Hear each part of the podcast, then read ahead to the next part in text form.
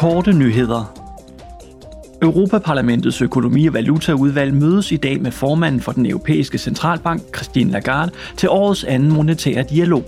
Mens den samlede inflation er faldet, primært som følge af det fortsatte fald i energipriserne, er kerneinflationen stadig høj og vedvarende. Det skyldes især prisstigningerne på fødevarer og tjenesteydelser. På det seneste plenarmøde gav parlamentet sin støtte til en plan om at give mere ammunition til Ukraine, den såkaldte lov om støtte til produktion af ammunition. Loven skal også hjælpe EU-landene med at genopbygge deres arsenaler, og en af dens foranstaltninger er en finansieringspakke på 500 millioner euro. Parlamentet vil nu indlede forhandlinger med rådet for at nå frem til en politisk aftale.